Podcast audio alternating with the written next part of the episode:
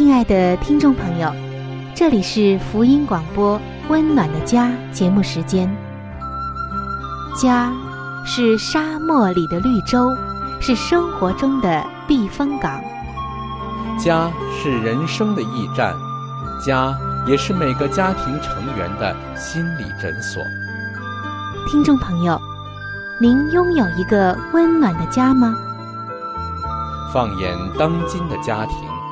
充满着各样的困惑、失落和矛盾。青少年的吸毒和不道德的行为，让人觉得十分的惊奇。离婚和家庭暴力的行为也已经十分的普遍。单亲家庭的数量也在与日俱增。这种种的问题，不禁使人在怀疑：家庭生活是否还能够继续下去呢？对每个人来说，家庭仍然可以是个安乐窝吗？温暖的家，与您携手探寻幸福家庭的泉源。温暖的家，带您进入关怀与爱的时间。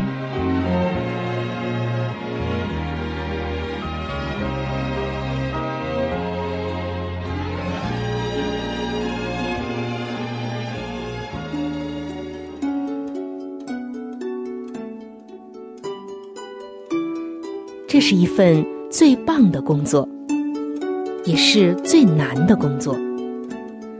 它虽然能带给你莫大的喜乐，却也能引发你最深的痛苦。没有任何事情能令人如此的满足喜乐，更没有任何事情能叫人如此的筋疲力尽。当事事顺利的时候。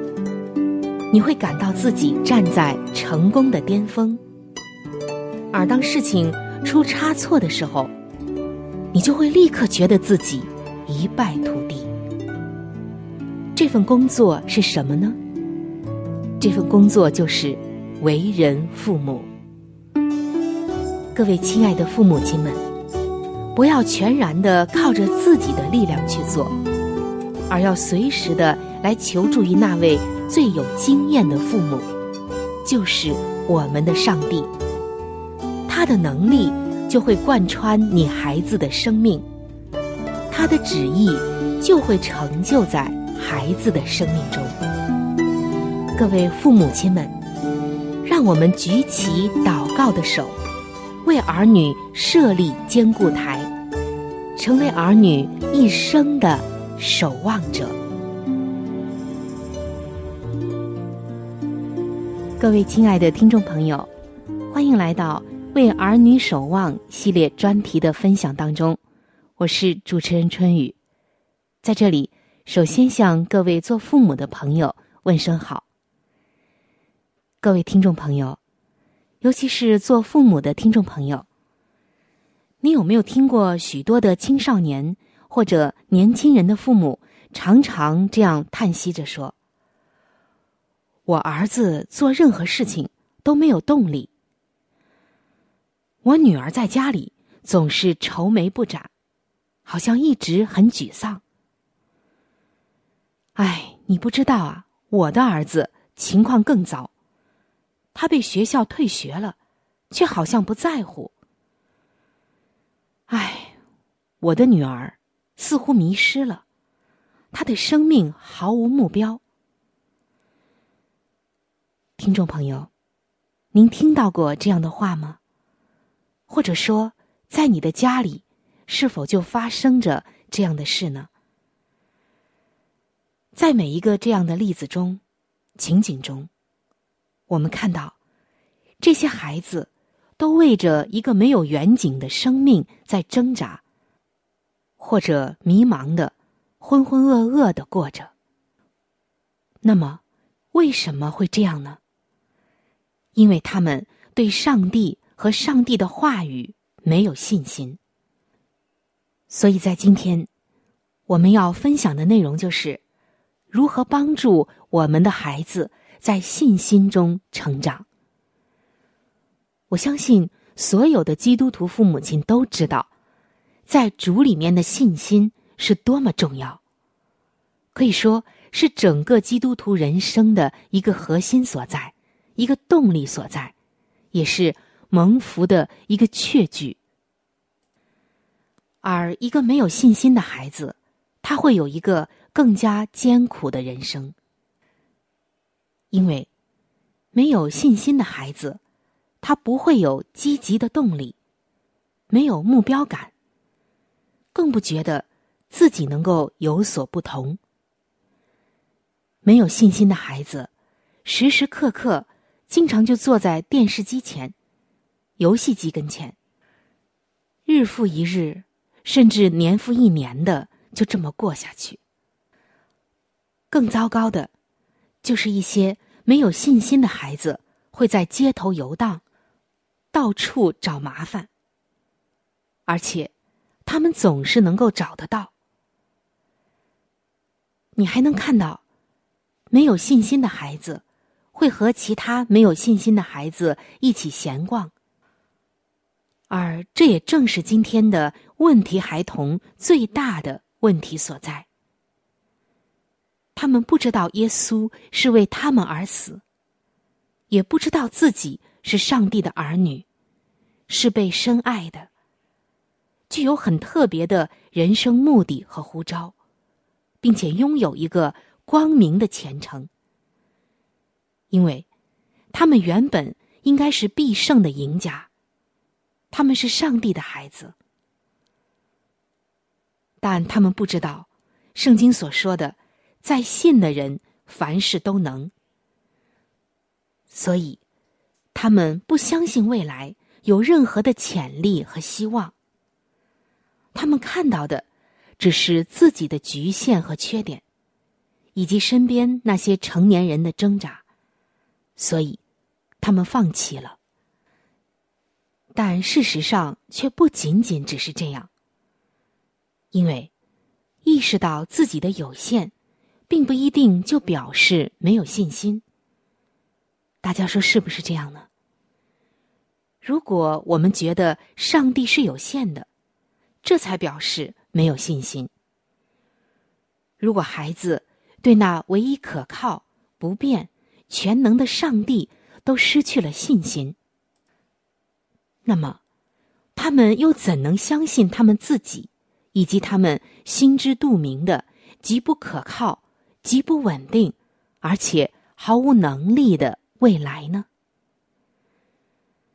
有一位做妈妈的姐妹说：“自从我把孩子从出生养到成年之后，我才明白，当孩子脱离了我们的影响范畴之后。”他们所能保留最最重要的东西，就是他们的信心。如果我们确定孩子对上帝和上帝的话语有坚定的信心，心中也存有上帝的爱，我们就会知道，他们已经拥有盼望了。我们的祷告可以扮演关键的角色。用来帮助孩子得到永生。在圣经的希伯来书十一章的第六节，这里写道：“人非有信，就不能得上帝的喜悦。因为到上帝面前来的人，必须信有上帝，且信他赏赐那寻求他的人。”亲爱的弟兄姐妹们，在圣经中，我们看到。那些天天和基督在一起的门徒，虽然聆听耶稣的教导，观看耶稣的作为，却依然求告耶稣说：“加增我们的信心。”所以今天，我们做父母的，当然也可以为自己的孩子做这样的恳求：说，主啊，求你增添他们的信心。圣经雅各书的一章六到八节说：“只要凭着信心求，一点不疑惑，因为那疑惑的人，就像海中的波浪，被风吹动翻腾。这样的人，不要想从主那里得什么。心怀二意的人，在他一切所行的路上都没有定见。在圣经中，我们就可以看到这一点。那些比我们目睹过更多神迹的犹太人，无法进入应许之地，就是因为他们的不信。我们也不希望我们的孩子因为没有信心而无法承受上帝的应许。我们可以教导孩子学上帝的话语，因为上帝的话语能将信心种植在他们心中，而我们。也可以祷告，求上帝使他们的信心增长。有信心的孩子和没有信心的孩子拥有截然不同的特性。有信心的孩子更有自信，更有动力，更快乐，对未来更积极，而且愿意付出自己。这是他们身上一个很显著的与众不同的特征。事实上，你真的能够看到，一个信心坚强的人身上最明显的特性，就是具有付出的能力。不仅仅付出金钱财物，同时更付出时间、爱心、鼓励和帮助。一个有信心的人心中充满着上帝的爱，同时也寻求机会。与别人分享、表达这份爱，在《哥林多前书》的十三章十三节，圣经告诉我们说：“如今长存的有信、有望、有爱这三样，其中最大的是爱。将来到了天国，我们不再需要信心，因为将会看清一切。”我们也不再需要盼望，因为还可能在盼望什么呢？耶稣已经在我们身边了。那个时候，只有爱会存到永远，因为上帝就是爱，它是永存的。那就是为什么我们做任何的丰功伟业或付出多少都不重要，因为如果不是出于爱。一切都是毫无意义的。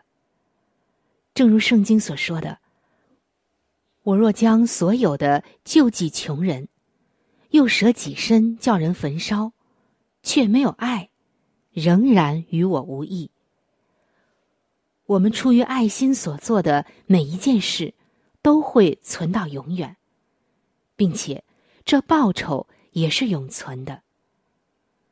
爱是最大的美德。它甚至比信心更伟大，但是信心却是它的起点。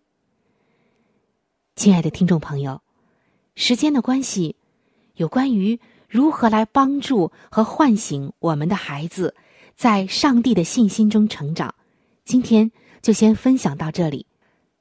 在下一期的节目中，我们将会继续的来分享，欢迎您能够到时收听。好书分享时间。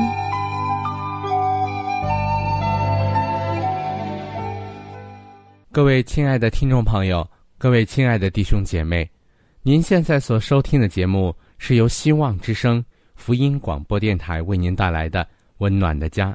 现在是这个节目当中的一个小环节，叫做好书分享。我们每一次会在这个栏目当中和您在分享一本非常好的书籍。那今天我们和您分享的是美国宗教女作家怀艾伦女士的一本著作，这本著作的名字叫做《儿童教育指南》。我相信每一位听众朋友呢都是非常关注自己的孩子，都是希望自己的孩子呢有所作为，但是同时呢也发现一个问题：现在的孩子怎么越来越难以教育？这问题的所在究竟在哪里呢？我们该如何的解决，或者是面对现在的问题呢？我想呢，这本书籍呢，一定对您有很多的帮助。所以，亲爱的听众朋友，亲爱的弟兄姐妹，如果您听完了这本书之后，您觉得这本书对您很有帮助，您可以来信告诉我们，我们会免费的将这本书送给您的。那今天我们将和您分享的是这本书的第七章《大自然课本的实际教训》。上帝的声音在他的作为中，我们无论何往，都可听到上帝的声音，并目睹他的作为。自雷鸣轰轰的声音，以及古老洋海砰轰不息的响声起，致使森林充满佳调的乐歌纸。大自然万般的声音都在赞美上帝，在大地、海洋与穹苍，以及奇异多姿的彩色，或华丽不同的对比，或和谐的混合。我们都可见到他的荣耀。永存的山岭述说他的全能，将其绿色的旌旗飘扬在阳光中的树木，优雅美丽的花卉都显示其创造主。铺满褐色大地之活生生的青色地毯，陈述上帝照顾他造物中最卑微的生物，海洋的洞穴。和地中的深处显示他的宝藏。那将珍珠安置于海中，紫水晶和橄榄石安置于岩石中之主是爱美的。天空中上升的太阳，乃代表那为他所创造万物之生命与亮光的主宰。一切装饰大地，并使天空发亮的光荣与优美，都宣述上帝。当我们享受他一切的礼物时，岂可忘记赐予者吗？但愿这一切的礼物能促使我们沉思他的良善与慈爱。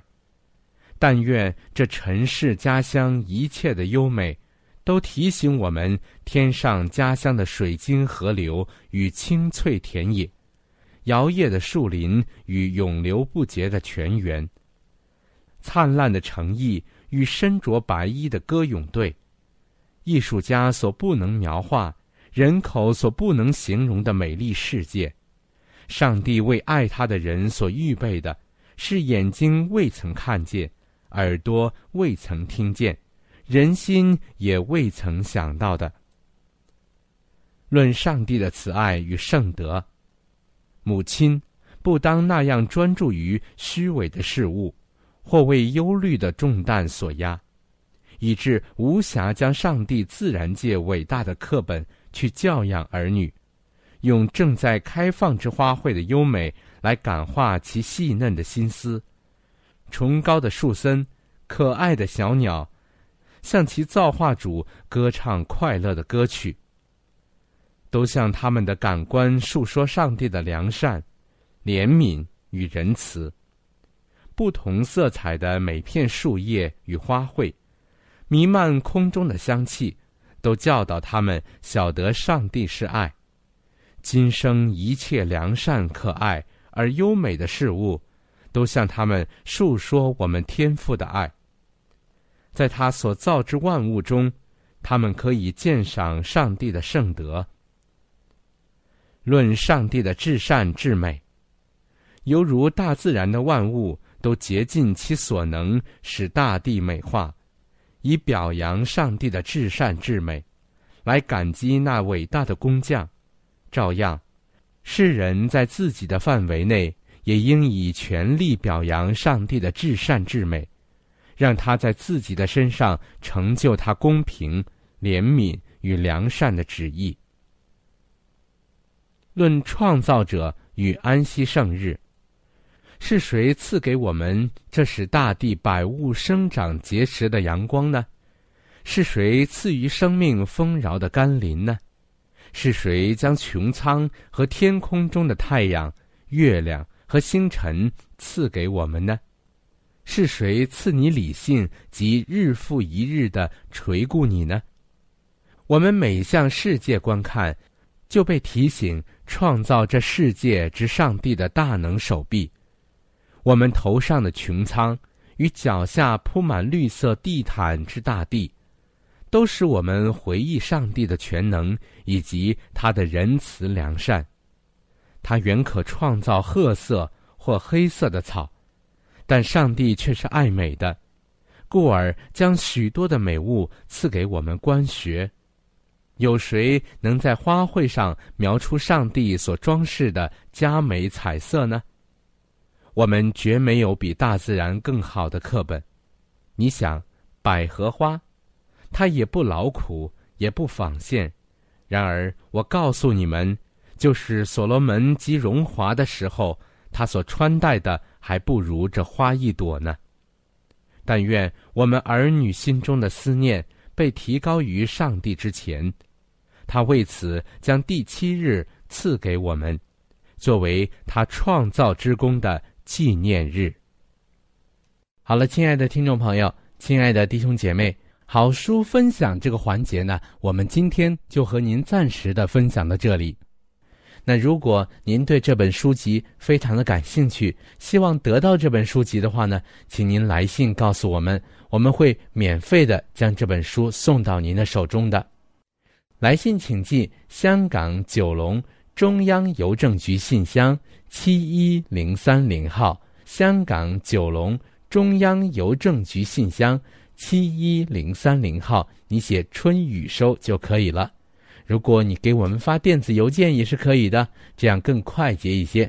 我们的电邮地址是 c h u n y u 小老鼠。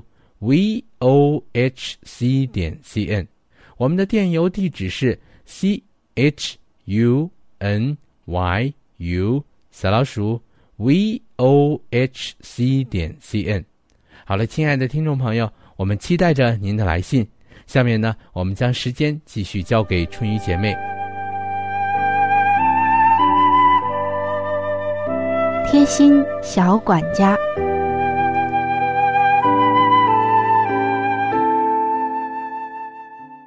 各位亲爱的听众朋友，欢迎来到贴心小管家的时间，我是您的朋友春雨。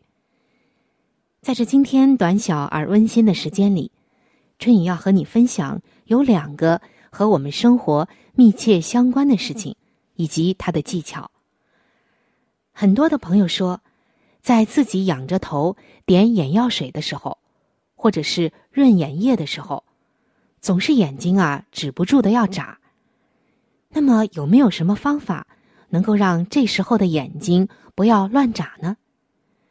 方法很简单，那就是当您仰着头滴眼药水或者润眼液的时候，只要微微的张开您的嘴，这样眼睛就不会乱眨了，药水就可以顺利的滴到您的眼睛里了。还有就是，有的朋友说。这眼睛里面进了灰尘，可真难受。有的时候用手或者用其他的一些方法，又不易取出。其实，如果眼睛里面进了一些很细小的灰尘，您只要闭上眼睛，用力的这么咳嗽几下，灰尘就会自己出来了。下一次可以试一试，也许啊，这个方法呢。真的能够让你觉得非常的满意。那如果眼睛进了一些大颗粒的东西，就不要用这样的方法，最好啊，请专业的人员来为您清除和解决。好，我们今天的贴心小管家就到这里。